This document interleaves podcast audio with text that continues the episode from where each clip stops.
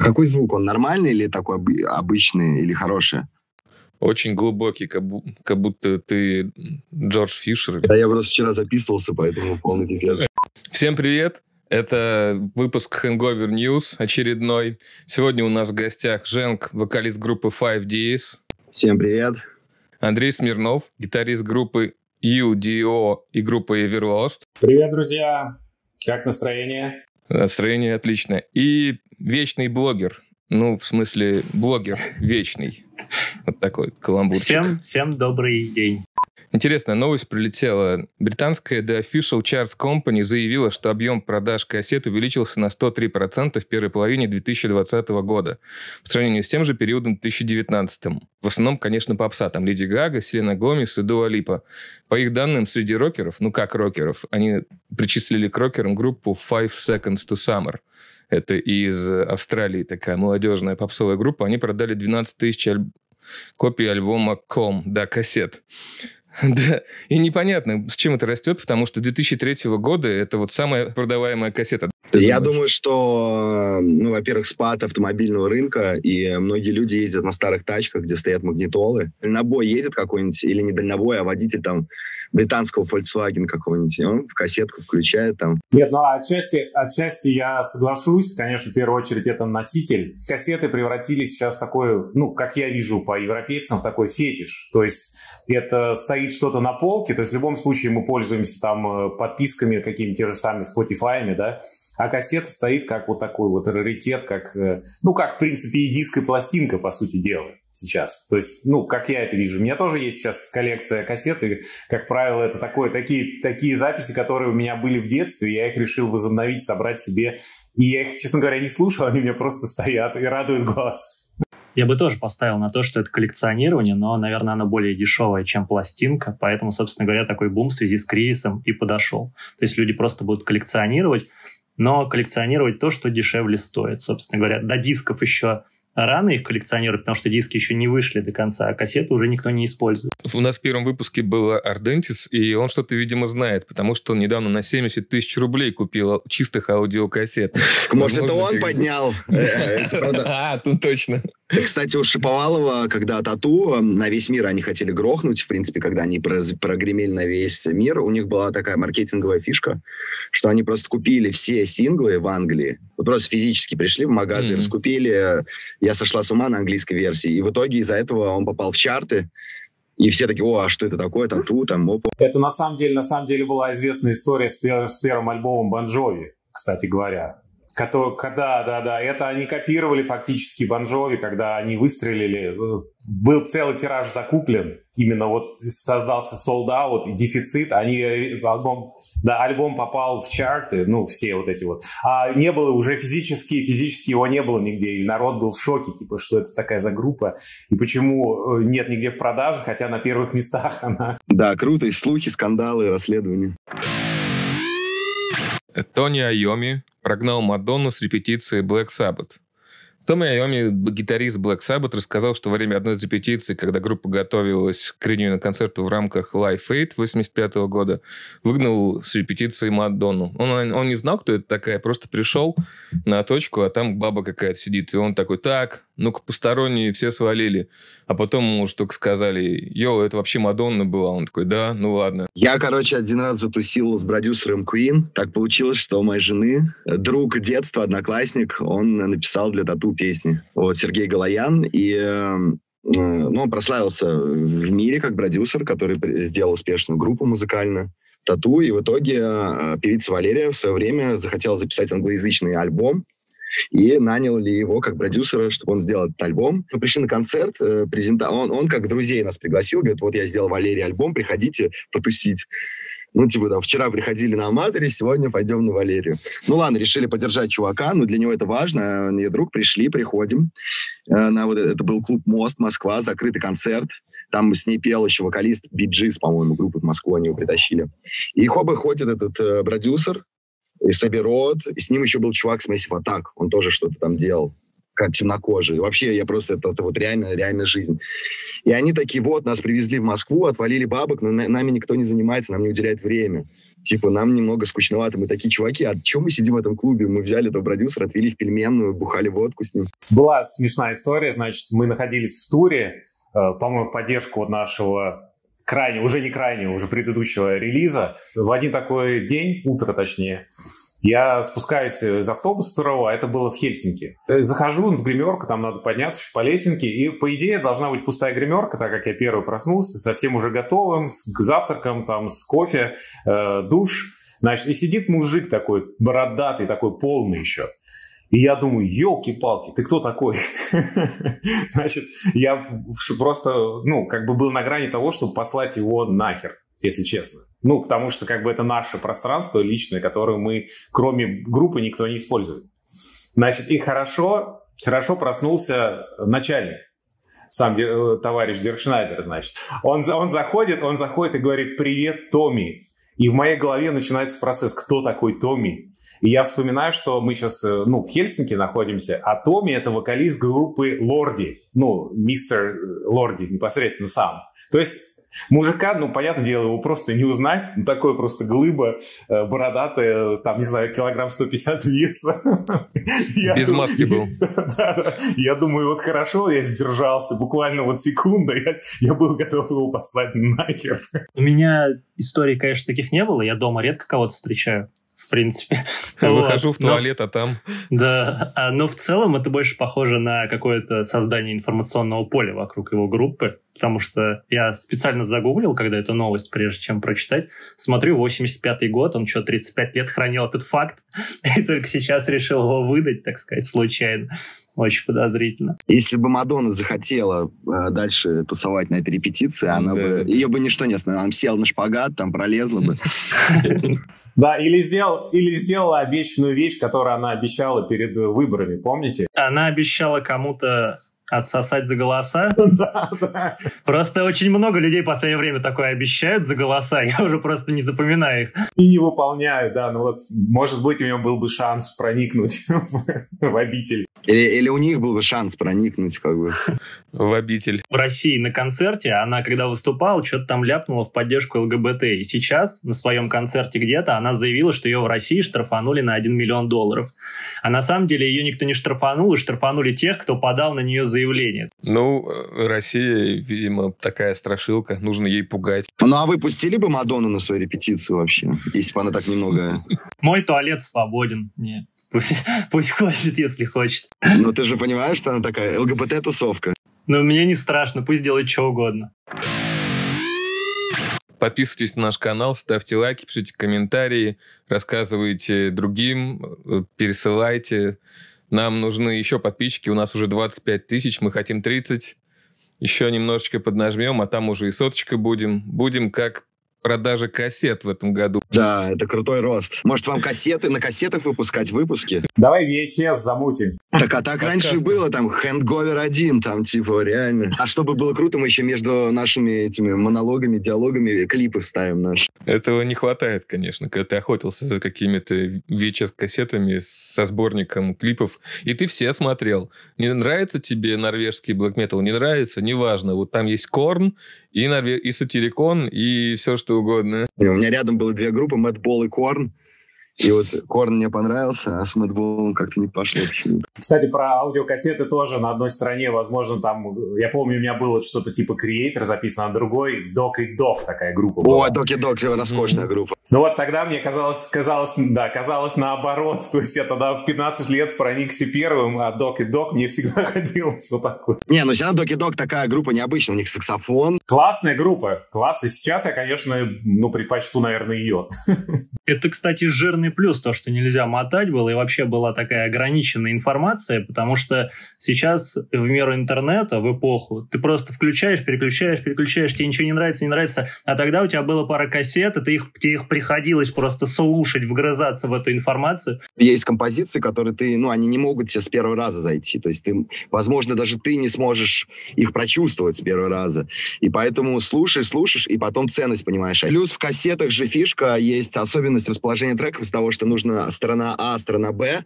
Всегда тоже было концептуально, потому что как бы у тебя не может быть в середине просада, потому что с середины начинается другая сторона, и поэтому вот даже вот я помню, я Нирвану очень сильно на кассетах слушал, ту же Металлику, и поэтому там всегда как бы там, если там 10 песен, то первая, пятая, они разнозначны. Ну, прикольно, вот это мне очень нравилось. Кори Тейлор, известный как вокалист Slipknot и Stone мало ли кто не знает, заявил, что его грядущий соло-альбом лучшее, что он когда-либо написал. На альбоме есть немного Slate, немного Джонни Кэш, немного Alice Chains. И вот непонятно, у Кори Тейлора есть Slipknot, где более тяжелые треки, есть Соур, где, в принципе, он может ну, какие-то более личные вещи записывать. Зачем ему еще? Он, что он там, собирается совсем в какой-то другой жанр уходить или ни с кем делиться бабками не хочет? Во-первых, он уже ушел. Посмотрите в Ютубе охеренный концерт Кори Тейлор, Тейлор сольно в Лондоне. Я думаю, он, конечно, лукавит. Лучше, что он написал, это Айова, я считаю. Да, пол полностью согласен, да, это, наверное, лучше это уже не будет. Ну, они все так говорят, там, Джонатан Дэвис тоже, каждый альбом Корна, я написал лучше, а они все хуже и хуже, как бы, ну.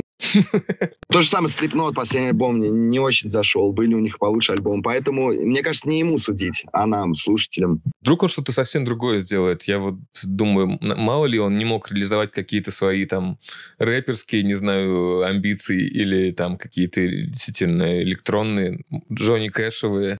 Мне кажется, он, он американский в итоге не реализовал амбиции американского говнаря. Американский Барт. Американский бар, да. Вот и просто я видел фотографии Кори Тейлора с семьей в Дубае, и, короче, я все понял. Если бы Кори был в России, он бы выступал на шествие. Причем там Александр Скляр, Кори Тейлор, он сказал, я, ребят, я наконец-таки написал нормальную песню, которая вот, это лучше, что я написал. Мне кажется, все это, все это идет от неуверенности человека, в первую очередь, певца, да, потому что в любом случае Певец, как правило, в группе без обид, Женк, опять же, я говорю, обобщая свой опыт работы, это человек, просто исполняющий вокальные партии, может быть, как в лучшем случае, он сам что-то пишет тоже, но, как правило, люди не могут без группы обходиться, то есть нужны, нужны вокруг, э, там, чтобы гитара жужжала, чтобы увереннее можно было петь, чтобы барабан стучал, правильно? А вот этот вот, ну, то же самое взять вокальные данные Кори Тейлора с, там, со времен первых альбомов Slipknot, он же развивался тоже как э, певец, сам, правильно? И сейчас, да, да, и сейчас, мне кажется, он дошел, дошел до такой точки, что, в принципе, ему группа не нужна. Он, как ты сказал, может, как Барт, взять гитару в руки акустическую, и он уже, у него есть эта уверенность, поэтому, конечно, ну, делиться не надо ни с кем, как бы люди тебя любят, уже знают. Ходят слухи, что в рамках Слепнот конфликт есть, и Кори словил нехилую звездочку, выпендривается, короче, и э, ну, мы же видим, что происходит, что такое, казалось бы, монолитный коллектив, люди уходят, там что-то, все это. И говорят, что Кори Тейлор чуть ли слепноту не сказал, что я не хочу сейчас в туры ехать, как бы. Я сам поеду, как бы у меня все зашибись, как бы, и такое. Я бы поставил на то, что его просто лейблы, ну, точнее, эти коллективы, лейбл в какие-то рамки просто ставят, и поэтому ему, видимо, что-то хочется другое делать. Это как вокалист этот Аскинг Александрия, который непонятно куда там убегал, что-то поиграл, а обратно пришел. Точно. Вот именно этот синдром, про который я говорил. Он попробовал свое творчество, оно, понял, что он еще до него не созрел, самостоятельности до этой, да, понял, что ему нужен вот тот чувак, который хорошие песни пишет и рифы на гитаре хорошо складывает, и вернулся обратно. Кстати, мне очень понравился, вот если коллегу взять его, Джонатан Дэвис из Корна, вот он выпустил последний альбом сольный, «Лабиринт», «Черный лабиринт», «Блэк лабиринт», и мне показалось, что его сольный альбом реально покруче, чем все три последние пластинки Корн. Продуманные, интересные, атмосфера. А Корн как будто как пирожки для лейбла. Мне, наоборот, показалось, что на последних двух альбомах Корн, когда у него начались проблемы с женой, у Джонатана Дэвиса снова вот эта вот его неудовлетворенность жизнью э, как-то раз, разожгла, разожгла да. огонь ненависти, и он снова начал прям, ну, более истерично как-то это показывать или более эмоционально. Я вот с тобой согласен. Именно его работа мне нравится, да, то, что он проделывает, а именно как группа сама. Mm. То есть она всегда, группа Корн была очень новаторская. То есть каждый альбом какая-то фишка там. А сейчас они уже стали такой мейнстрим метал-группой американской, и как будто они вот просто уже на старых фишках выезжают. Ну да, ну свое звучание у них какое-то, конечно, все равно есть. Я фанат этой сцены всей. Ну, например, вот если взять группу Deftones, я прям вижу, как прогрессирует гитарист Стив Карпентер, да, он меняет гитары, строй, риф, он становится progressive, какие-то фишки. А Korn вот играет одно и то же, просто именно гитаристы, я считаю, что они ну, не прогрессируют. Хоть кто-то еще говорит Deftones, как я. Потому что я вчера даже гуглил, везде Deftones, Deftones. Кстати, сейчас записывают альбом с Терридейтом, который сводил и делал White Pony, их легендарный, один из лучших альбомов их, и вообще для всей сцены показательный.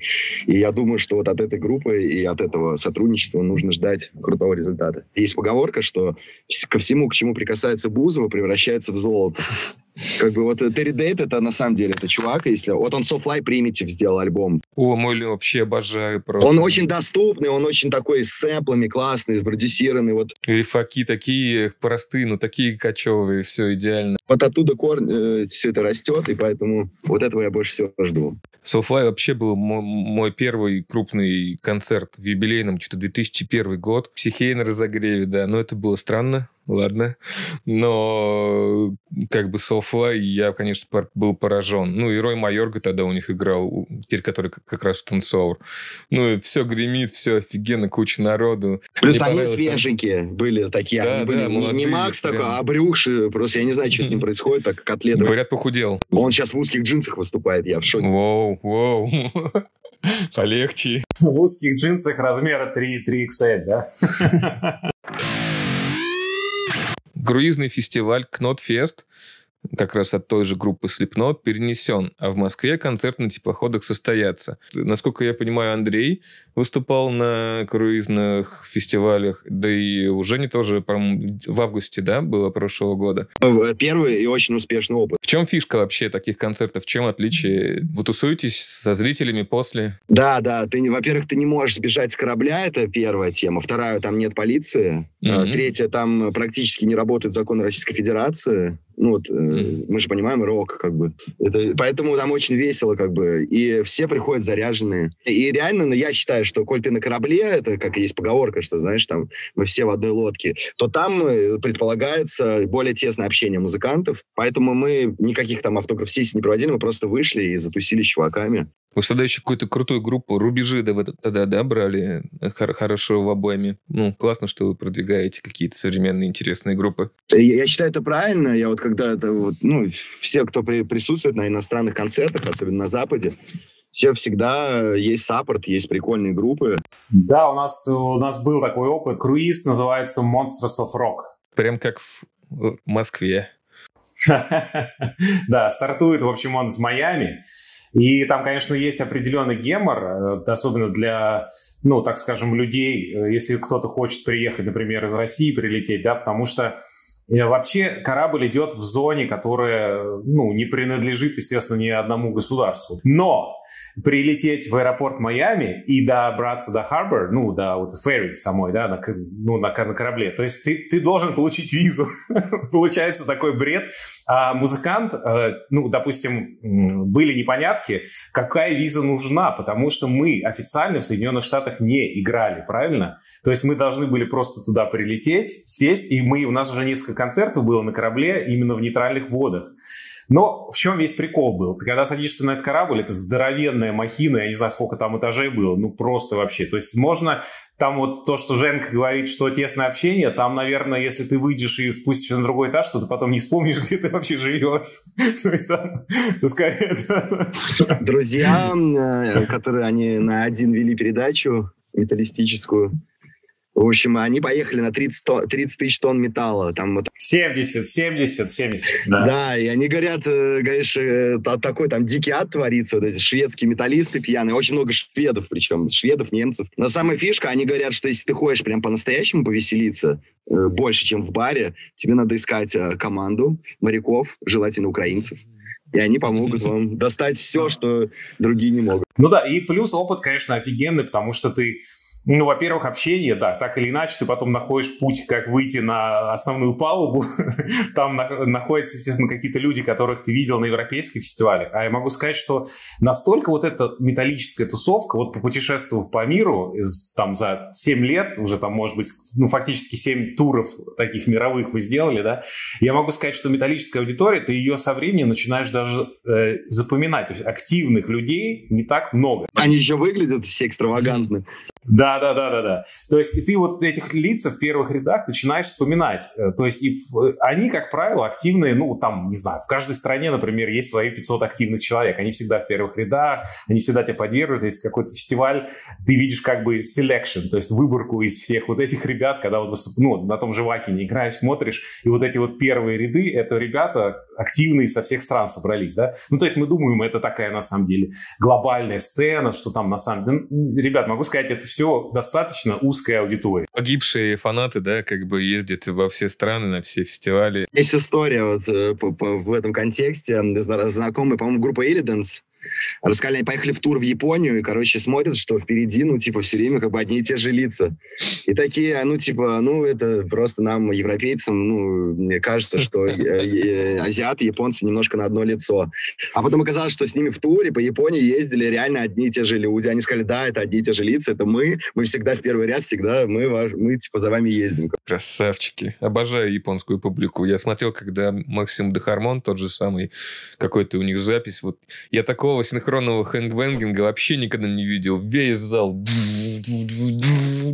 Ты думаешь, блин, ну, ну вообще Тут как бы попросишь всех сесть, все равно пара человек окажется в середине, которые, а что это я буду садиться? И там свою женщину обнимает и отказывается. Когда играли, кстати, в Японии, мне запомнилось больше всего не сам концерт, а вот после концерта мы шли в, это, в свой автобус, да, который нас в отель должен был нас отвезти. И, значит, я вот так поворачиваю голову, и стоят все эти люди, которые были на концерте, вот по одному выстрелены в очередь. И я спрашиваю промоутера, what the fuck is this? И он говорит, типа, they waiting for you, guys. It's, it was... Э, сейчас, извиняюсь, переключить. В общем, это настолько было организовано. Ну, то есть, как бы... Э, то есть, нет вот этого сразу 10 человек. Эй, да, да, да, да, вот это все, да? То есть, в очередь Самодисциплина. Стоит, да, самодисциплина. Ты просто подходишь, один подписал, сфотографировался, ушел, второй. Так, то есть я первый раз такое в жизни увидел. Ну, наверное, последний тоже. Слушайте, а вот еще в контексте Японии очень прям меня порадовала группа Crystal Lake называется. Такая mm-hmm. дедкор группа с элементами хардкора.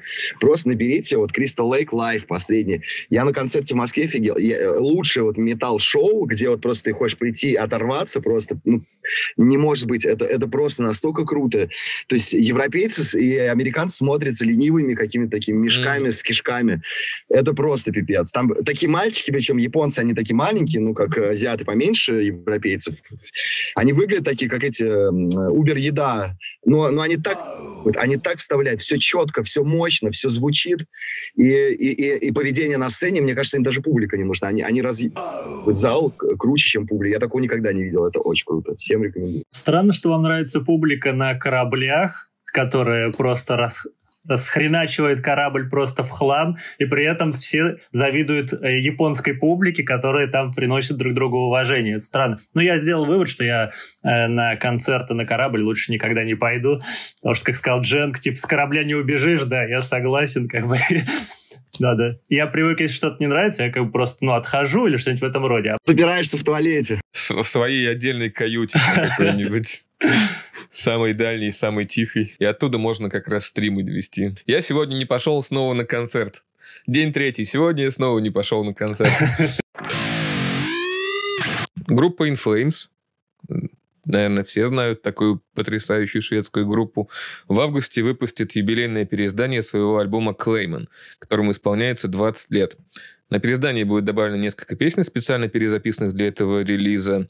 И именно после Клейман группа начала заметно менять свою стилистику.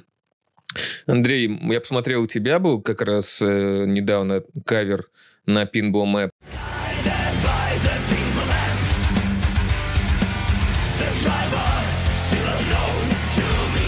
с Максом Мортоном. Кстати, Макс Мортон, если кто не знает, отличный украинский саунд-продюсер. Он работал с Джинджер, он работал с Шакран. Опыт был, конечно, отличный. Мы с Максом такие уже, ну, можно сказать, давние друзья. Он мне сейчас как раз помогал с моим сольным альбомом, его сводил, ну, инструментальный сольный альбом я планирую тоже постепенно э, закончить, потому что я все время э, вок вокалистов обслуживал и захотел все-таки делать... Да. Неоднозначно. Да, то есть у меня были там четыре сольных альбома мои, да, они все всегда писали все под вокал, я сейчас решил, ну, ну нафиг, извини, Жанка, опять же. Не, я бы хотел, чтобы ты меня обслужил. Окей. Сделали такой кавер. А, причем идея возникла после того, как я увидел, как они пересвели вот эти вот песни. И причем я удивился, что пересведение, на самом деле, Крис, Крис Лорд делал. То есть это вообще чувак, ну просто крутейший американский суперпродюсер, как бы. И когда я услышал то, что как бы у них получилось, я как-то, ну, в душе немножко даже расстроился, потому что являюсь большим поклонником этого коллектива. И пришла идея вот с моей, с моей группы Sever Lost сделать такой кавер, ну, как бы показать, как бы мы исполнили вот это это произведение, ну, мы опустили строй вообще там до дроп, дроп соль, то есть там адский просто получился тяжеляк, даже фанаты Inflames я кидал на всякие форумы, э, европейские, там, американские, да, именно фана, фанатские. Тяжело им было? В шоке были, говорят, ребята, вы еще, говорят, на полтора тонны ниже оригинала просто. Не, всем, всем зашло, все хорошо, как бы, ну, просто так. Да, и вот, э, на самом деле, меня очень сильно удивляет вот эта тема, переизданий с пересведением и перезаписыванием, потому что для меня любая запись, она имеет такой аутентичный характер, да, то есть вот за альбом был записан в таком настроении, в, так, в таких условиях, там, там вокалист себя, например, так чувствовал, гитарист так, и поэтому такая магия получилась, и у тебя уже как бы, ну ты... Или не получилось. Да, или не получилось, ты никогда в жизни это не повторишь просто вообще. И зачем пересведение? Ну, ремастеринг, ладно, хорошо, где-то там нашли косяк, сделали, но еще и перезапись каких-то партий. Ну, ну, в общем, это такая очень странная, странная вещь. Я, конечно, из-за этого Inflames любить меньше не стану, и старую эру, и новую. Мы играли тут, э, грели Inflames, у нас было два концерта в Питере, в Москве, и я вот отмечу, что на самом деле мне показалось, что старые треки, мне они вставили на концерте больше. Вот именно старый период, когда Melodic Dead был, когда вот эти даже бластбиты какие-то. Потому что вот это кочевое новое музло, не, она все хорошо сделано, но они все равно не могут э, как бы э, конкурировать с американцами в этом плане, потому что американцев и саунд такой всегда исторически более жирный, более кочевый, там таких групп. А вот именно аутентичность In Flames для меня было как раз-таки вот это шведский дэт метал. У них на самом деле есть новое поколение слушателей, что очень классно тоже, потому что мы фактически, ну, ребят, давайте признаемся честно, мы старперы. Ну, мне нравятся да. новые альбомы, я не старпер, все нормально. Вечно, да.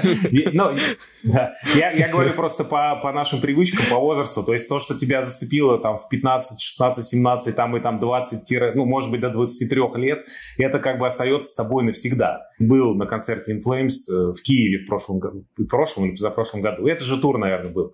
И я тоже удивился, потому что публика настолько разношерстная, то есть есть олдскульные металлисты, есть молодежь. И молодежь зачастую, она говорит, а нам не нравится, когда вот этот вот чувак, он скримит и, и гроулит. То есть нам нравится, когда он поет чистым голосом. И для меня это было удивление, потому что, ну, как бы это In Flames без скрима и гроулинга, это как бы, ну, совсем какая-то другая группа для меня. Скажу как слушатель. Не только про In Flames, конечно же.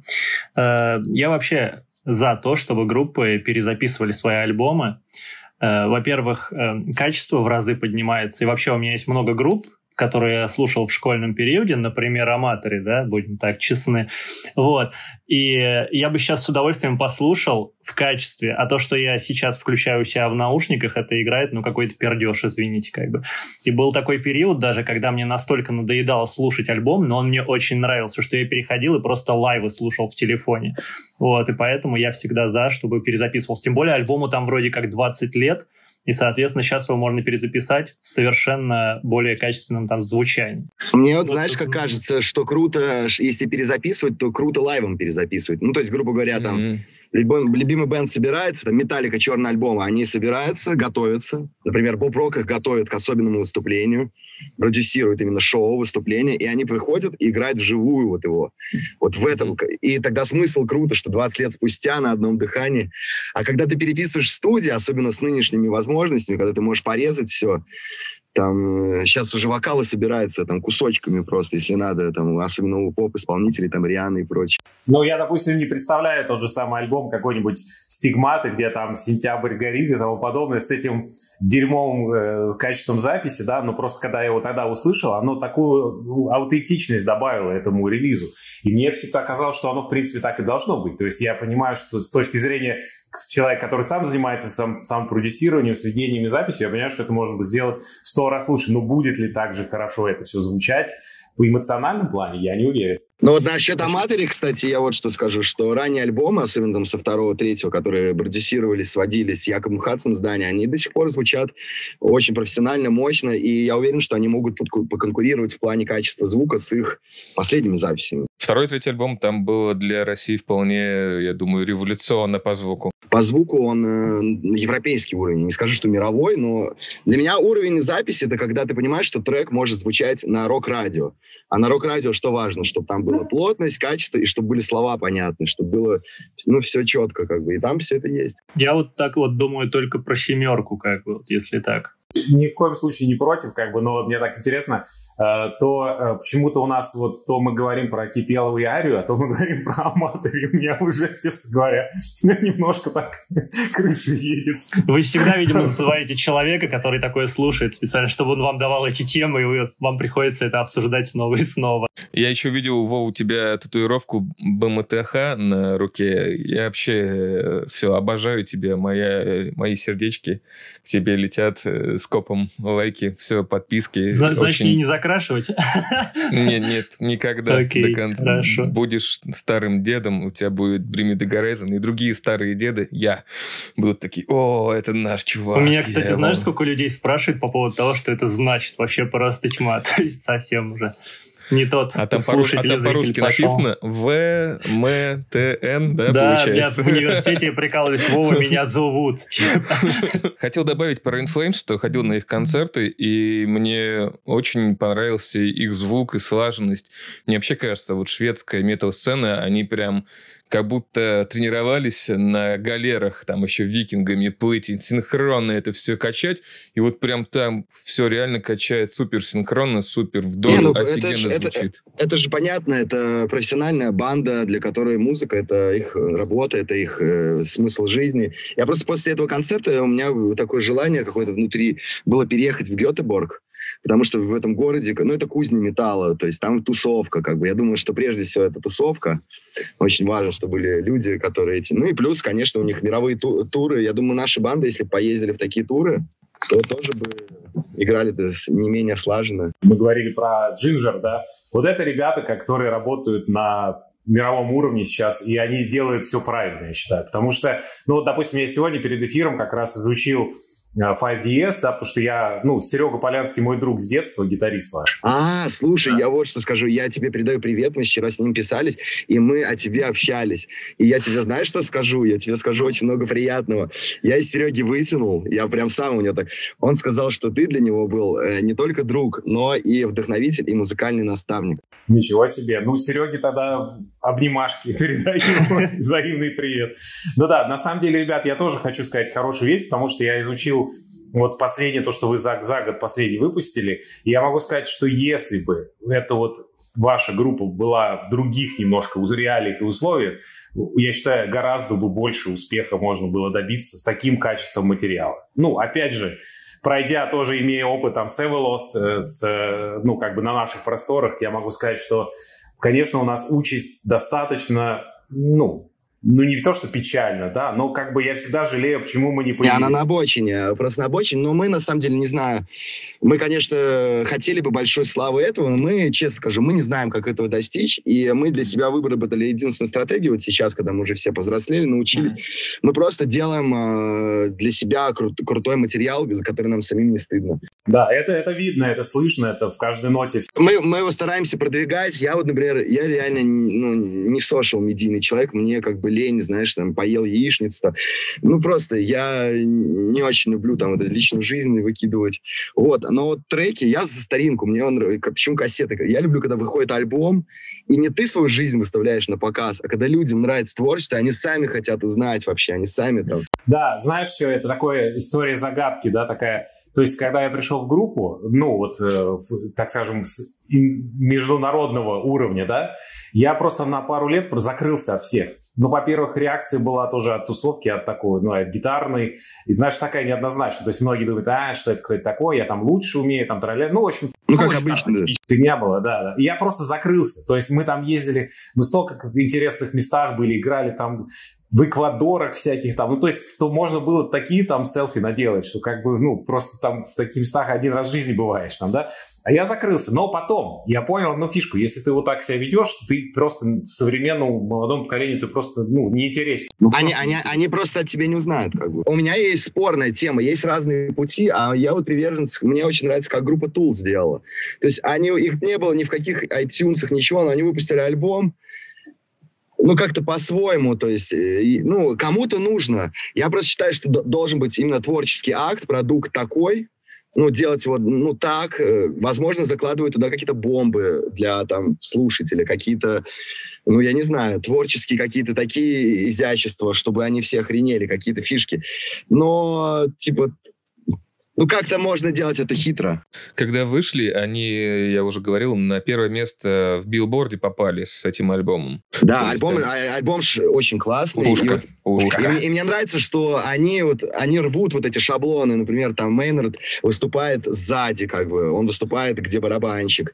То есть его нет впереди. Там клипы придумывают безумный гитарист. Вот эти все фишки. Стриминговые системы, они, с одной стороны, дали возможность зарабатывать музыкантам. И теперь как бы творчество еще больше конвейером менеджером становится. У тебя нет посредников, просто выкладываешь в iTunes там или куда-то, и все. А с другой стороны уходит как бы вот это вот, ну, не знаю, магия, магия вот. И были же такие альбомы, там, как у Pearl Jam, э, Pearl Jam или Sin Chains, легендарные просто, которые вот писались на какой-то такой атмосфере. Люди были спрятаны, они жили в себе, там, кто-то торчал, там, просто, опа, и шедевры появлялись. И должна быть О. тайна, мне кажется, загадка. Я хотел сказать, что, мне кажется, из-за поддержки государства в том числе шведский металл очень качественный. Мне кажется, там нет такого разделения, чтобы спонсировать, допустим, только попсу. Ну, я не вдавался, но мне кажется, несколько лет назад я читал про то, что у них есть система поддержки музыкантов в принципе, и есть э, более лояльное отношение. То есть нет вот попса, который везде играет, и вот все остальное, которое выбивается как хочет. Из-за того, что у них есть равенство, есть конкуренция не только между группами э, одного жанра, а между вообще, в принципе, всеми, равная конкуренция. Вот из-за этого вполне вероятно э, люди там растут больше как музыканты. Я думаю, еще у них хорошее музыкальное образование. Вот даже вспомним наши школьные урок пения. Вот я не знаю, я в Беларуси учился, и у нас на пении было важно не петь, а важно было наизусть знать стихотворение какой-нибудь патриотической песни там или какая-то херня. Я не любил учить наизусть эти стихотворения, поэтому от пения было отвращение. Лучше бы они научили нас, ну, реально петь. Я, насколько понимаю, на Западе, в Америке, особенно в Англии, я думаю, в Швеции тоже, у них в школах урок музыки, они занимаются музыкой, они учатся играть на, там, на пианино, на гитаре. Там. Школьники же такие, это очень опасный возраст. 9-11 класс, это срывает баню, половое созревание. Я считаю, что сделайте вы пару точек в школах, где они могут репетировать, даже не надо учить, просто сделать и реально пойдут у вас, и, и тату пойдет у вас, и инфлеймс, и все. Опять же, я очень много общаюсь с музыкантами, да, из э, Финляндии, Швеции. Могу сказать одно, у них ну, то, что мы думаем, там какая-то поддержка правительства, все это на самом деле херня. Нет там никакой поддержки правительства. Единственное, чем они могут поддержать, это выделить тебе базу. И социальная гарантия, если ты музыкант, ты приходишь и говоришь, мужики, вот приходишь на биржу труда и говоришь, я по своим соображениям любого типа не могу работать вот на в банке, например, такой, на такой работе. Я вот, вот, не знаю, даже вот можно сказать, что я только вот металл могу играть и все, потому что вот у меня мозги так устроены, я ничего больше другого в жизни не умею. И тебе платится тысяча евро да? пособие, да, которое превышает, как правило, тысячу евро. Есть другая фишка. Ты можешь пробить, ну, по крайней мере, она была в Швеции, насколько я помню, ты можешь пробить бабло на запись альбома, на запись, э, по-моему, дебютного альбома они спонсируют. Но если у тебя группа не пошла, тебе дали эти бабки, у тебя группа не пошла, не, не столько-то, допустим, какое-то количество альбомов не продалось, не развивается это все, все, группа закрывается. Почему вот мы видим одних и тех же людей, которые начинают один проект, потом он резко куда-то исчезает, и начинается другой проект фактически с этим же составом. То есть вот это как раз происходит по причине того, что люди каждый раз получали вот этот вот кредит на создание и фигачили новый коллектив и чуть типа меня, вот теперь now we know how, how it works. Я вообще согласен, я не буду указывать на ряд музыкантов, часто ноют, ой, нет поддержки. Я считаю, что на самом деле ребят, э, как бы, да какая поддержка? Просто делай музло, которое конкурентоспособно, э, и она найдет э, слушателей, найдет лейблы. Я отмечу группу Slow to Prevail, дедкор группу отличную просто, великолепная группа, супер уровень, э, с American Records, играет круто, ну, все правильно делают, как бы русские слепнот. У них офигенный барабанщик, они из каталепсии взяли Евгения Новикова. Блин, я, я, когда ходил на каталепсии, и это, ну, это был, наверное, с, ну, не знаю, один из самых лучших вот барабанных перформансов в моей жизни. Он реально демон. Настоящий... демон. Тебя колбасит, ты не можешь ну, устоять от того, что там... То есть он, он реально, как это не звучит пафосно в стиле Иосифа Пригожина, он играет э, свои бласты с душой, как бы, с душой да. э, сатаниста, как бы, и все там, все круто, и насколько я понимаю, вот смотрю, сейчас люди, есть обзорщики разные иностранные, они открывают российскую сцену, нашу закупоренную, и, может быть, в этом. И вообще сейчас э, в музыке, в российской, на самом деле, происходят интересные штуки. Я имею в виду не только там э, рок, там есть группа Ice Peak, например, очень интересная, такая холодная, мрачная, с э, таким подтекстом. Очень прикольно, очень вот, вот, допустим, мне нравится всегда украинская сцена, даже поп-сцена. Она какая-то такая, она модненькая, задорная, душевная. Вот. А Россия, я думал, а что же в России, когда у нас пытается сделать душевно, немножко... Наш стиль, я вот понял, что очень холодный такой. Вот, вот Ice Peak для меня группа, которая выразила вот такую русскую, очень такая холодная, которая колет прямо в суть. Что-то что-то глубже Рамштайна, что-то, mm-hmm. не знаю, страшнее. Наша реальность страшнее любых британских сказок, вот. Мы уже два раза упомянули только в этой теме Джинджер. И я вот хотел рассказать, что у меня, для меня особое удовольствие это просматривать реакшн на Pieces. Есть в Ютубе такой вид спорта, это присылать всяким вок вокал-коучам и другим обзорщикам этот трек, и они как бы смотрят, и, конечно же, у них там э, полный взрыв мозга. Но я хочу сказать, что сама песня просто офигенная. Я вот смотрю вместе с ними эти обзоры, и неважно там от обзорщика, в конце, когда она начинает там, ну, прыгать э, из разных разного стиля вокала в, ну, в другой, у меня прям слезы наворачиваются каждый раз. Вот я уверен, что это просто потому, что фактически в тот момент она вложилась туда эмоционально. Вот раз то, что Женя говорил, вот я думаю, украинские, да и белорусские исполнители, они могут вкладываться эмоционально в трек, и у них, особенно ну, вокалисты, ну не только, и это получается очень честно и очень чисто, и очень ярко. Но я от себя могу добавить, что я сам тоже приверженец скорее украинской сцены и в попсе, и в роке, и в современной музыке.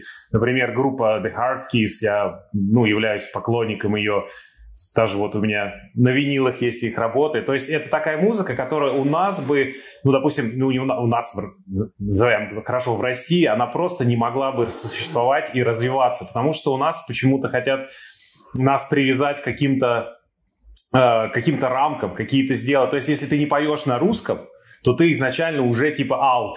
Группа, которая стала из молодежной такой вот небольшой команды стала собирать стадионы фактически, а следующий концерт их вообще на стадионе запланировал, насколько я знаю. Здесь, во-первых, на английском уже до тебя сделали э, материал много первоклассных вокалистов, легендарных, любых. Ну, то есть уже ты с ними конкурируешь, и вряд ли ты с носителями круто сконкурируешь. А во-вторых, что наш язык, он самобытный. Я, я люблю, мне очень нравится сочинять на русском языке, это кайф. Я видел у вас какой-то кавер, да? Э, вашей же песни «Додж», как-то называется, я недавно вот заходил. Там была тема, что нам пишут, короче, лейбл белорусский один говорит, мы собираем белорусских артистов, таких более-менее известных, разноплановых, чтобы сделать их версии на белорусском языке, ну и типа хотим поддержать, как бы это, э, типа, какая-то неправительственная организация, белорусский язык. И мы такие, ну, нам как-то, у нас не было особо песен, одна была до этого на белорусском языке. Мы такие, ну, если вы нам переведете, мы постараемся сделать хорошо.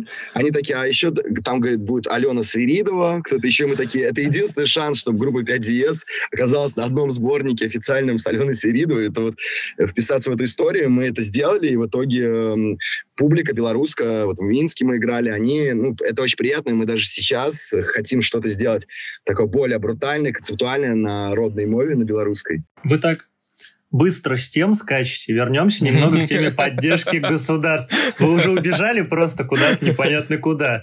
Э, здесь дело касается даже не столько э, поддержки, сколько невмешательства в принципе. Вот вы говорили про то, что там группам негде репетировать. репетировать там, если ты в школьном ансамбле каком-нибудь или там в университетском, ты всегда найдешь где. Вопрос в том, где вы будете выступать с этим материалом, потому что вам его, в принципе, нигде не дадут а, ну, проверить или что-нибудь вот это сделать. Вот это с одной стороны, а с другой стороны, пресс нашего государства, особенно на такие экстремальные жанры или радикальные, а это же идет а, а, как бы ответная волна, она, она, э, эта волна, она дает новое творчество, потому что, например, в, black, в Норвегии блэк-металлистом, блэк-металом ты никого не напугаешь уже, это просто, там люди ходят в полном корпс-пейнте в магазин с детьми, то есть это абсолютная норма, это ну, на даче человек может быть, э, а у нас реально, у нас такое начинается клерикальность приходит в государство, то есть сращивание церкви и государства, и поэтому эта же музыка, она, особенно рок, это же протестная музыка изначально, то есть, и я считаю, что в, в России сейчас очень крутая почва именно для творческого рывка. Может быть, да, у нас там нет комнат, нам тяжело покупается за 150 баксов басовые струны, чтобы каждый раз звучать круто, но зато у нас реально для тяжелой музыки у нас поле для вот протеста. Мы живем в полутоталитарном государстве с клерикальными нападениями. Подписывайтесь на наш канал, ставьте лайки, всем рассказывайте своим друзьям про нас и, и просите тоже подписаться, потому что мы, нам нравится, чем мы занимаемся, мы хотим этим заниматься дальше и больше и чаще.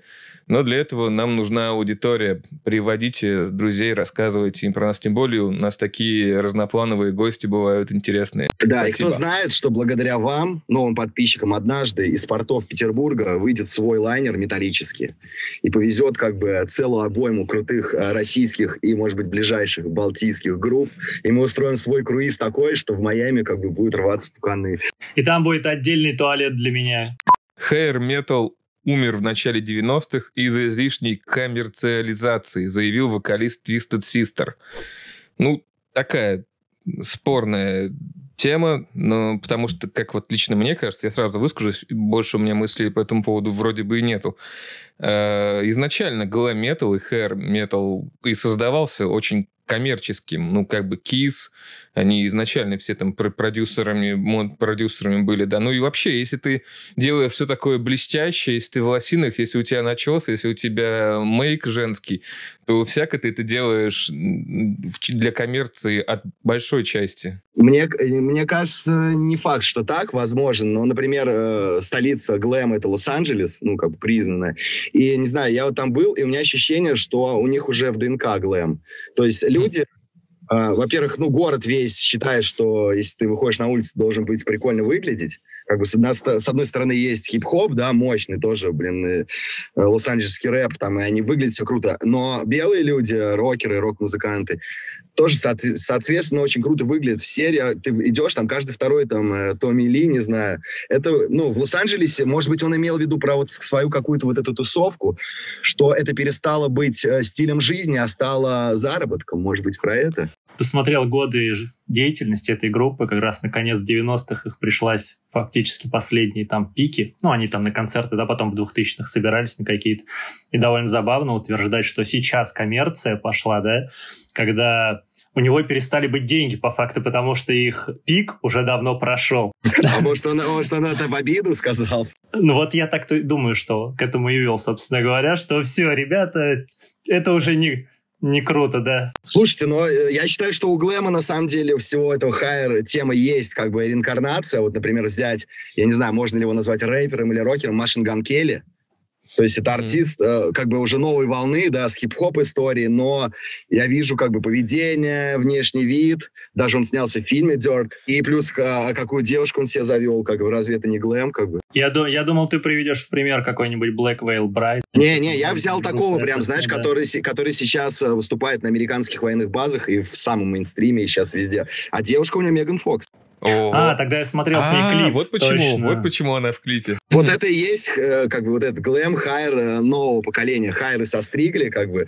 Ну, на самом деле, вот тоже говоря про Лос-Анджелес, пройдясь по улице, по бульвару, я не встретил ни одного рокера и металлиста. Вообще. То есть для меня вот эта тема глэма, она как у нас «Верни мне мой 2007». Блин, а я вот наоборот, когда был в Лос-Анджелесе, был единственный раз, я сразу же, мы поехали на кладбище, где похоронен Рамон, э, ну, этот из Рамон, гитарист, и мы поехали, да, приезжаем на кладбище, стоит уже этот такой пикап старый, туда приехали такие э эмо эмо-глэмеры такие, то есть э, смесь такая. Они приехали тоже отдать должное там великому музыканту, положить медиаторы, они достали так прям картина Jack Daniel's, выпили, все красиво на тачке.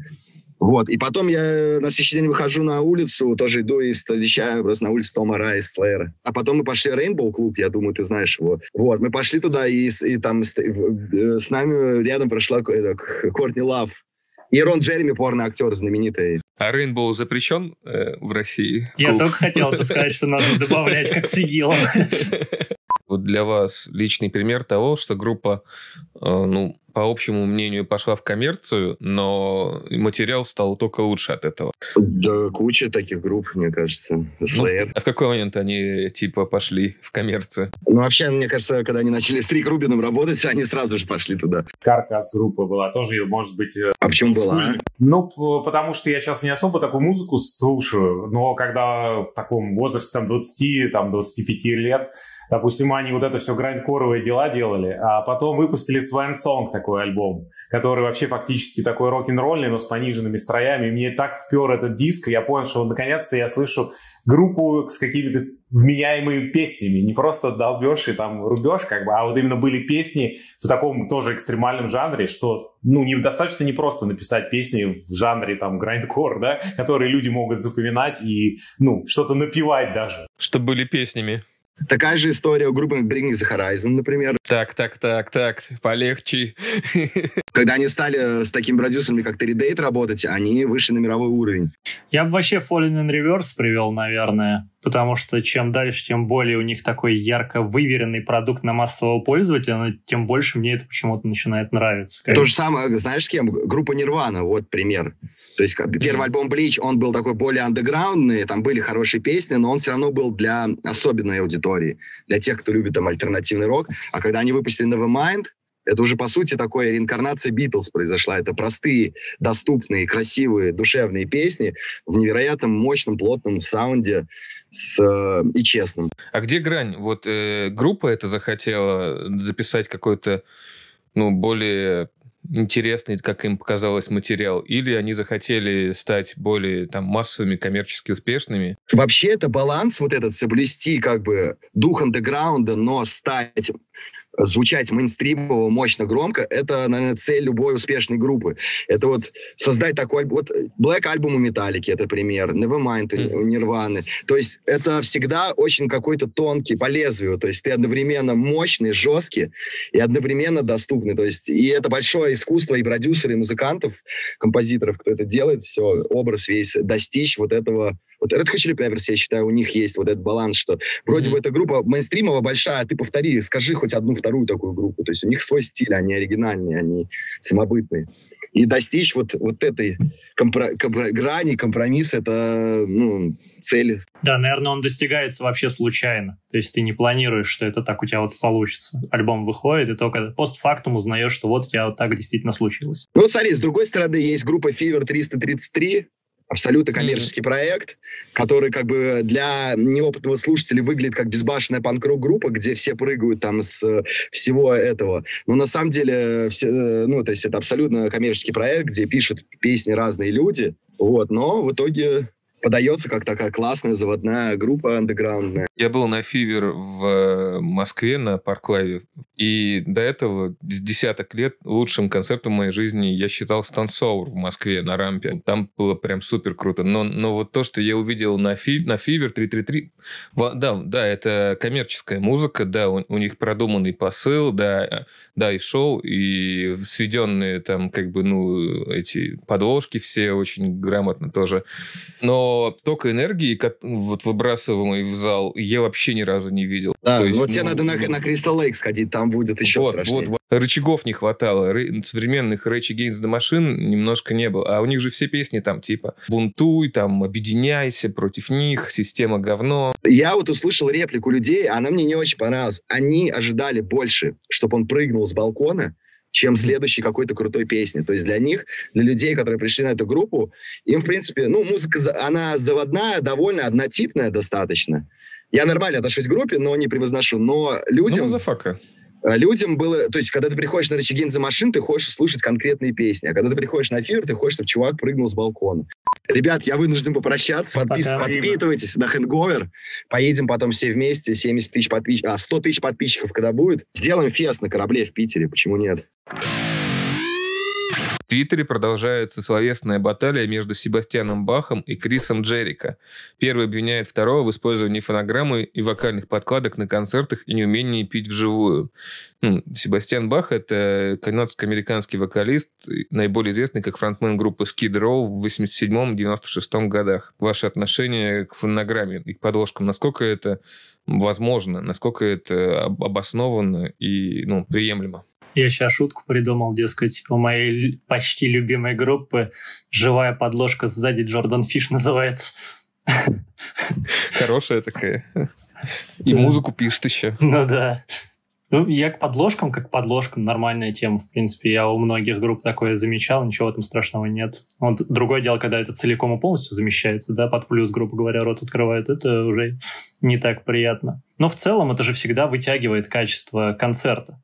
Особенно если эти подложки касаются каких-то дополнительных там вокальных партий или что-нибудь в этом роде. Мне интересно смотреть было видео Hollywood Vampires.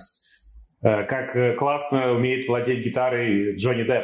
То есть это, это просто, ну, э, понятно, что для неподготовленного слушателя и зрителя все кажется вполне естественным, да, то, что человек как бы нажимает одни лады, а звук совершенно другой. То есть, если ты смотришь на инструменты, примерно понимаешь, что там вообще происходит, то как бы у тебя не, не складуха получается в голове какая-то. Но в целом, мне кажется, сейчас э, люди уже, когда приходят на концерт, во-первых, Почему мы все, э, ну, в клубы фактически умерли? Потому что люди хотят видеть шоу. Вот это шоу, которое нас, которому нас приучили там такие гиганты, как там те же Рамштайн, да, про, такие вот коллективы. То есть там, ребят, там, если вы вот так проанализируете, там фактически ну, очень много подложек, очень много подложек. Но как бы who cares about that, правильно? Потому что, ну, ты получаешь, ты приходишь на концерт, получаешь шоу, ты уходишь довольно счастливый, ты слышишь эти песни, и тебе, в принципе, без разницы, насколько там было процентов живого, сколько фонограммы. Ну, опять же, есть трушные артисты, например, вот мы играем там по, например, я не говорю про Corona Time, но обычно мы играем там 100 концертов в год, и у нас певец, которому уже 68 лет.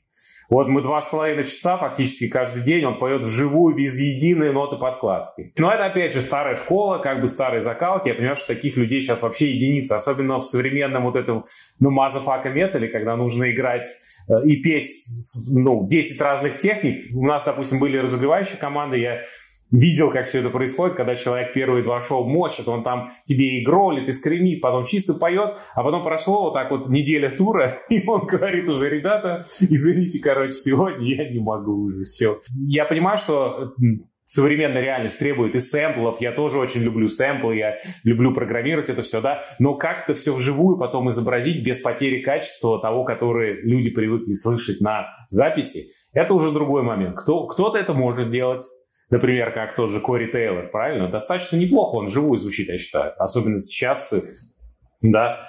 То есть, как бы, а есть некоторые коллективы, ну, которые, ну, вообще просто провал. Тоже, например, Аскин Александрия не всегда хорошо звучит. Почти никогда, скорее.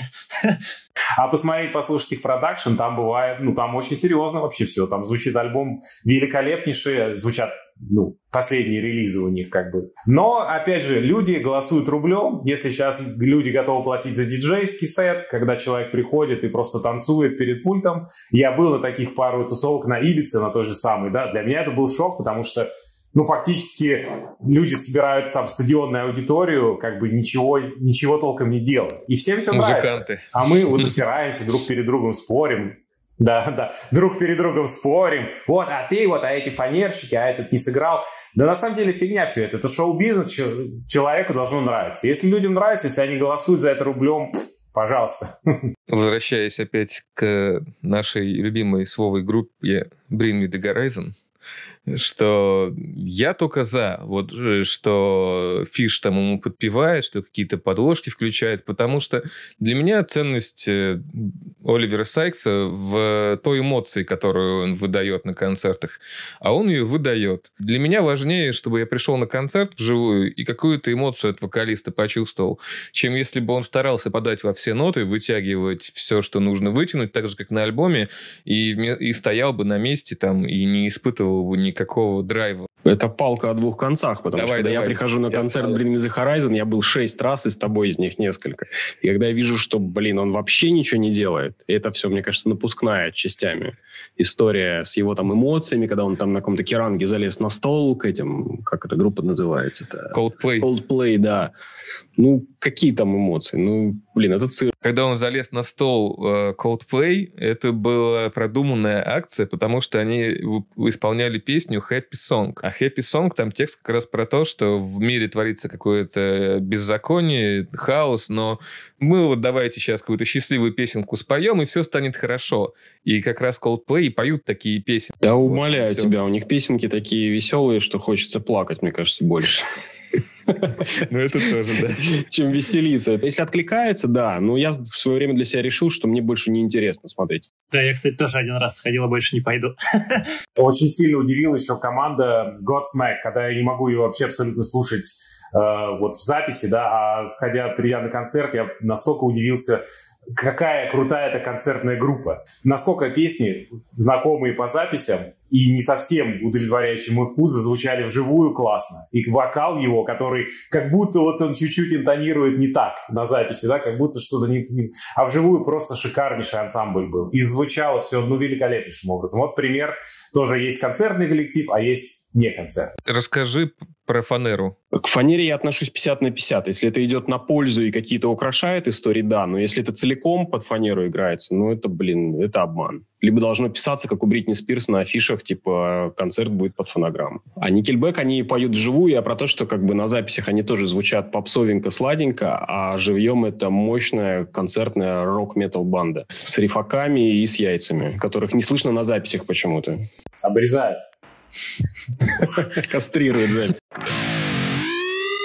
Давайте к релизам. Как раз нам повезло, и сегодня у нас Андрей, и вышел альбом у UDO, We Are One. Э, Можешь наверняка много интересного какой-то подноготной штуки рассказать. Ну да, да, да, на самом деле, э, спасибо тоже за вопрос. Играя в э, достаточно олдскульном коллективе, имея такую солидную базу фанатскую, которую уже люди же, которые там своих детей к этому приучили, да, мы можем себе позволить эксперименты, и вот этот альбом, в частности, явился таким экспериментальным проектом, потому что он, на самом деле, записан с оркестром, и не симфоническим, где, который мы привыкли слушать в тяжелой музыке, а это духовой оркестр, и причем э, национальный, немецкий, то есть это люди, которые играют, представляют Германию, например, на каких-то там международных э, ну, около политических акциях. Мне очень все это дико понравилось, когда мы играли с ними первый раз, потому что вот эти вот все дудки, как я их называю, они такую мощу дают, которой, в принципе, скрипкам не снилось. Ну, то есть, фактически, они очень сочетаются с вот этим, с немецким маршевым таким тяжелым металлом, да, как бы, но, опять же, реакция у публики неоднозначная, но, в принципе, мы это ожидали, потому что это не типичный прямолинейный немецкий металл. Это уже что-то, выходящее за его рамки, за, за гранью. Но как музыканту, как э, непосредственно человеку, принявшему участие в написании этих, этого материала, для меня, конечно, это большой такой шаг вперед в- по плане творческого развития, в первую очередь. То, что я писал, допустим, свои песни, учитывая оркестр тоже, что я обычно не делаю. То есть какие-то мелодии, они вплоть до того, что с гитары перешли в итоге на целый оркестр. И надеюсь, что каждый слушатель найдет для себя что-то интересное, потому что очень разноплановый материал получился. Есть какая-то дедовщина э, в напи- при написании? То есть, ну, все мнения учитываются, или есть там более молодые участники, которые типа, ну ладно, так и быть, попробуй там что-нибудь. Но определенно, в любой состоявшейся группе есть дедовщина. На самом деле, это, ну, это говорить об ее отсутствии, когда ты приходишь в коллектив уже с 40-летней историей, там, да, это, ну, просто глупо. Ну, если бы я брал в свой коллектив нового человека, я бы тоже изначально относился немножко по-другому, правильно? Но, опять же, у тебя всегда есть шанс, если песня хорошая, то э, предложенная тобой песня хорошая, она всегда найдет как бы отклик положительный, и она будет реализована, и она увидит свет. Да, я слушал. Но я не мой жанр, как вы можете понять, наверное. Похоже на осты к различным каким-то фильмам, я бы вот так вот сказал. То есть неплохо. Мне представился на третьей или четвертой композиции, по-моему, фильм такой в детстве, я когда-то смотрел про маленького мальчика, который летал на огромном таком белом пушистом полудинозавре. То есть такие какие-то, знаете, э, навевает эмоции, как в фильмах показывают, где в какой-то пустыне космические корабли, и на них летают такие накачанные крутые мужики, короче, и стреляют лазерами. Я начал слушать, я, поскольку со школы являлся поклонником группы Accept, правда, не Юда, а любимый альбом Balls to the Wall и следующий. Ну, естественно, я слышу голос Юда, и, блин, ну, круто. Детские какие-то, знаешь, тоже контексты, что-то такое приятное, теплое, родное. И, в общем, целиком я хочу завтра его послушать, когда буду ехать на машине в Лугу. То есть два с половиной часа, в общем, включить погромче и прогнать. Я послушал, и благодаря этой передаче, в принципе, послушал Accept впервые в жизни. Ну, потому что, ну, типа, ну, старый металл какой-то. Ну, ладно, я, я все-таки рос во времена, когда там, не знаю, Корн появился только. Ну, ладно, нет, с металлики я начал, как минимум. Ну, неважно. Мне понравилась сама тематика альбома, потому что We Are The One, We Are One, это сейчас для меня очень актуально, потому что мир разделен на воинствующие стороны по тем или иным принципам в музыке, в религии, в социальных каких-то убеждениях. И если крупная, крупная группа заявляет о том, что подождите, вообще-то мы едины, мы одно, нам нужно просто ну, как-то договориться и посмотреть на самих себя. Это, это очень важно, и это, за это только огромная благодарность.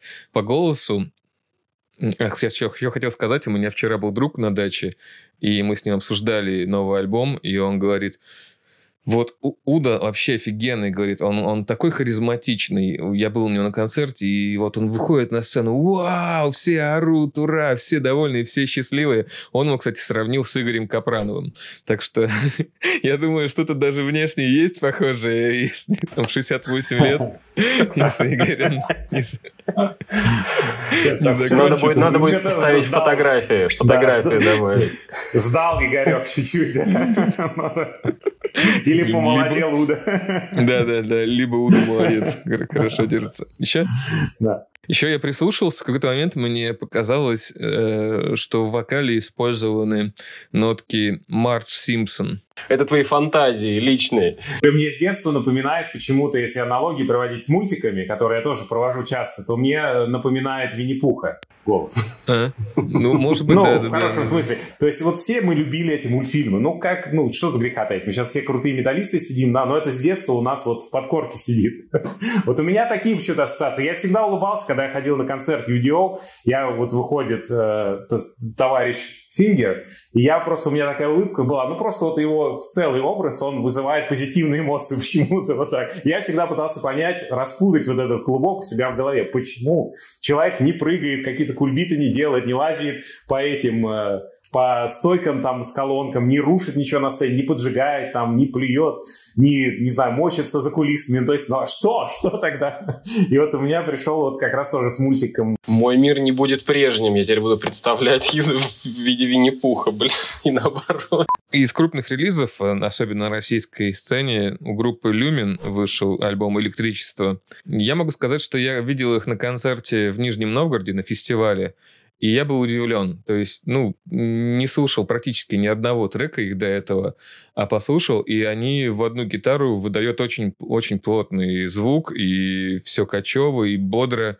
Ну, то есть, я прям, честно говоря, был тогда удивлен. По поводу альбома. Во-первых, там есть трек э, «В бой», э, кавер, даже не кавер, а feat с э, Юлием, Юрием Шевчуком. И, как ни странно, этот же трек недавно группа Louna перепевала, за что и потом прилетело, помнишь, э, что у них э, рифак похож на Linkin Park. В этой версии не пох... нету такого рифака, там как бы все нормально. Они решили но... не рисковать и убрали сразу, да, от этих. Ну, зато и благодаря этому треку я, в принципе, понял, что мне напоминает ну, и манера вокала, и особенно, конечно же, тематика текстов Люмин, но это вот тот самый протестный такой социальный рок.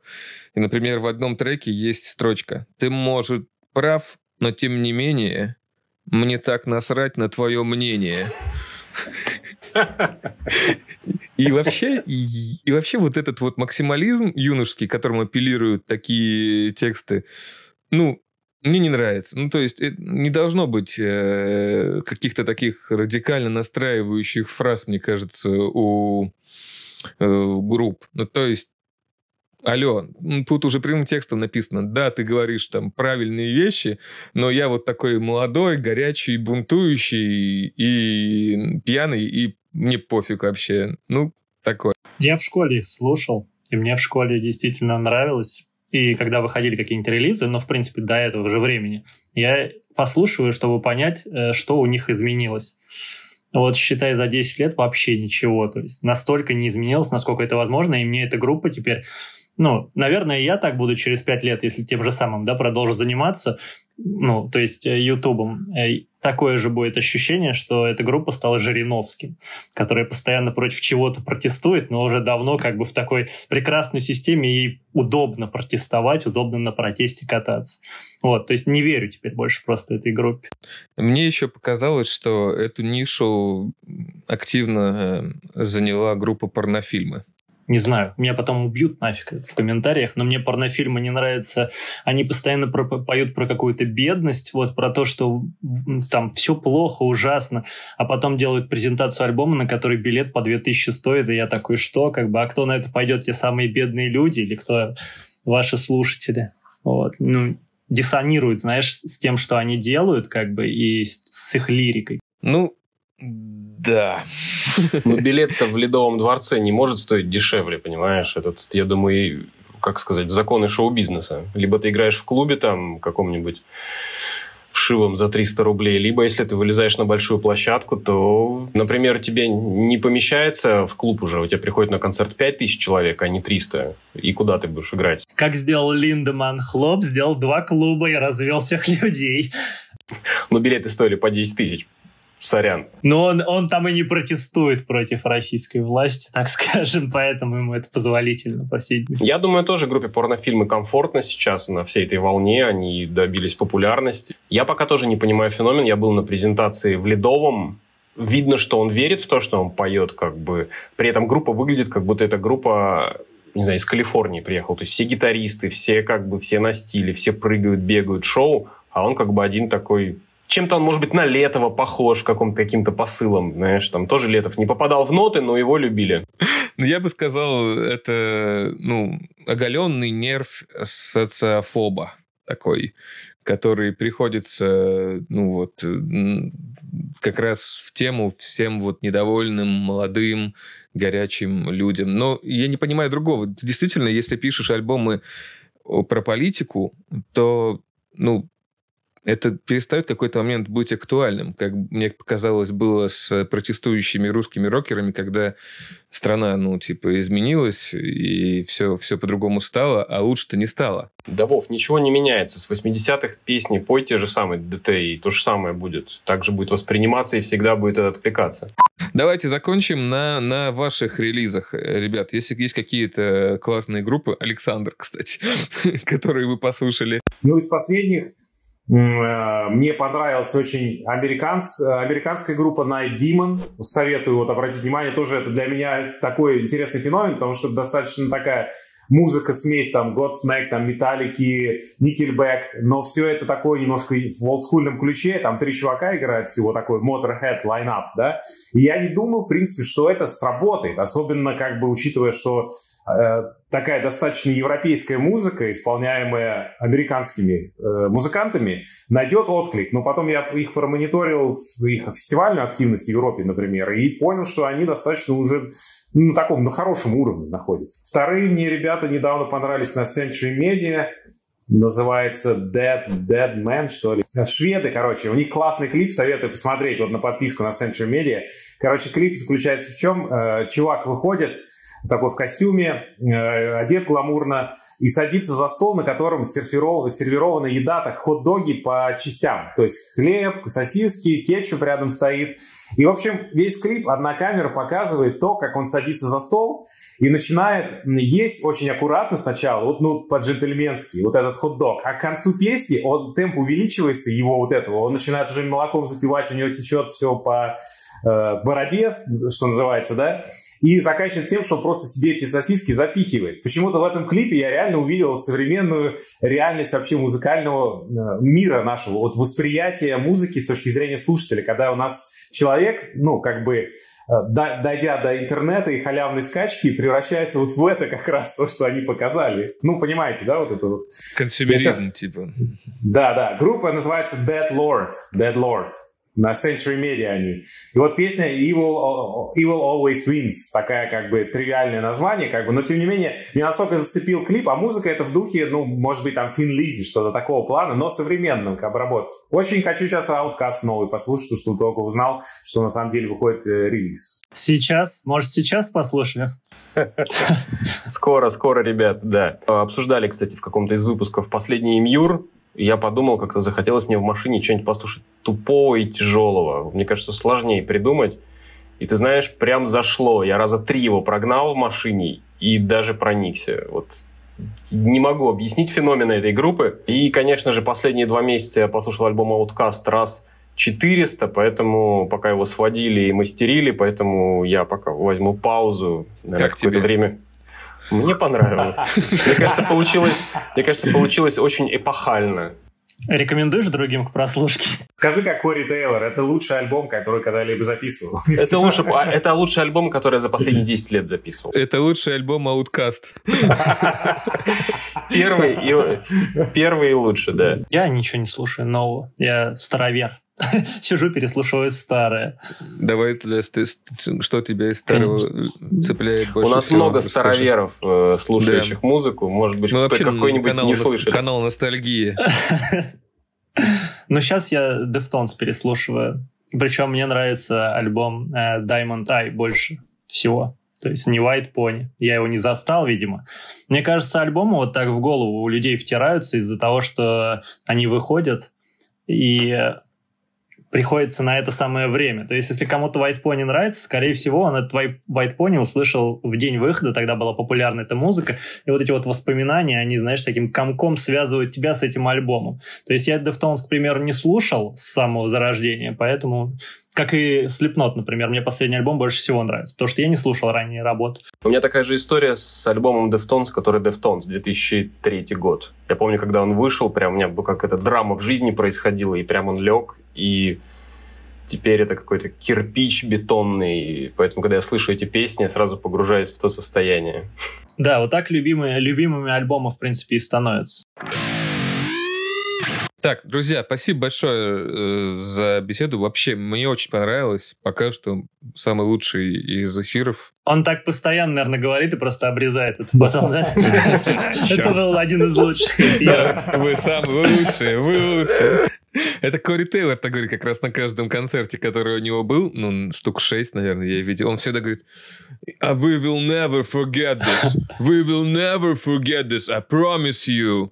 Friends and family tonight. И это такой, о и веришь каждый раз ему. Я думаю, блин, ну я же это слушал уже. Он опять будет втирать про Friends and family. Во-первых, очень благодарен сегодня, что вот мы так собрались. Спасибо всем организаторам и сочувствующим, то, что нас все-таки объединили. Я считаю, вообще это отличное начинание. Я с момента вот появления канала слежу за всем то, что происходит. И для меня тоже вот э, с Алексом тем же самым встреча была, когда мы там играли, в... я с Everlost играл, а он играл в Саматоре в клубе, R-клубе, на таком на Тульской еще, я помню. То есть, да, это были такие времена, а сейчас мы спустя ну, сколько-то лет, да, там 15, например, встретились в такой необычной обстановке, и мы до сих пор оба так, активны в музыкальном плане, да, развиваемся. Но это супер, то, что наконец мы стали объединяться. Вот тема, которая у нас в вышедшем альбоме We Are One, все-таки актуальна. Я считаю, что пора уже остановить вот это, вот это лучше, это хуже, особенно на наших просторах. Надо уже ребятам всем объединяться, какие-то делать коллабы, да, что-то вместе, может быть, записывать какие-то, не знаю, кавера, участвовать в концертах, не пытаться показать, что у меня больше яйца там, и я больше знаю, больше умею, а как-то вместе развивать сцену, ведь понятно, что аудитория, как я сегодня говорил, везде одна и та же. У тяжелой музыки аудитория примерно одинакова. Будь приезжать то Корн или концерт Outcast, на Корн, э, ну, придут примерно одни и те же люди, активные, примерно, плюс-минус, там, да, друзей, подружек мы не считаем активны. Поэтому спасибо большое за начинание. Я э, надеюсь, тоже мы еще увидимся э, не раз. И всех обнимаю. Спасибо. А, хотелось бы сказать спасибо за беседу, во-первых, естественно. А, во-вторых, я бы хотел сказать, что канал отличный, и для аудитории нужно понимать, что именно благодаря аудитории этот канал существует в принципе, поэтому вы не думаете, что там э, лайк поставить это что-то ненужное. Это то, что продвигает в принципе эту платформу и в принципе это сообщество. Поэтому будьте более активными на этом канале, потому что когда я захожу, например, я вижу, что соотношение активности аудитории к просмотрам, оно совершенно не такое, какое, в принципе, должно бы быть. Если вы сидите на этом канале, значит, вам это нравится или не нравится. Например, сделайте какое-нибудь действие для канала, это действительно будет полезно. Вот. Э, ну и в-третьих, я никогда не думал, что в школьные годы я же по аматоре фанател, даже думал татуировку набить, что я буду с Алексом в одной конфе сидеть как бы и с ним общаться, знаете, так в непринужденной обстановке, это достаточно шокирующе. Я хотел было вот так вот, и тут Алекс написано, типа, ура, спасибо большое. Ну, я воздержался до конца конфы. Пригодилась бы татуировка сейчас как раз. И сразу бы получил альбом Outcast в подарок, знаешь, такой, а. Блин, вот отстой, надо было делать. От себя хотел бы добавить, что если вам какие-то темы с нами сегодня обсуж... обсужденные поднятые показались интересными, пишите комментарии, делитесь своим мнением, это важно, это нужно, и мы все читаем, да, все стараемся интересно отвечать. Чуть-чуть перебью. Вчера вечером зашел почитать комментарии, там было вот такие две простыни, человек просто сидел, писал, мне кажется, часа полтора. Я только думаю, ничего, человек заморочился. С утра захожу, он их удалил. Человек, вернись и напиши заново все то же самое. Или, или, или даже больше напиши. Я тебе даже больше скажу. Я хотел ответить с утра, а их нет, понимаешь? А я хотел, а я хотел позвать его сюда, третьим участником. Ну, то есть, ну, у человека реально есть мнение, оно аргументировано, оно развернуто, он может высказаться по какому-то поводу. Давайте звать каких а давай, может быть, кто да, кто будет самый активный, мы будем приглашать, например, там, ну, на какую-то часть обсуждения. Конечно, нужен народ. Пишите в комментариях, нужна ли такая тема. Хотите ли вы пообщаться вот во время записи и выпуска, высказать свое мнение? Можете ли вы, а, то вы знаете, вы окажетесь стеснительным социофобом по факту и будете сидеть молчать там. Все, я уже писал в окно, пока мы здесь сидел, честно говоря, втихаря. Пока.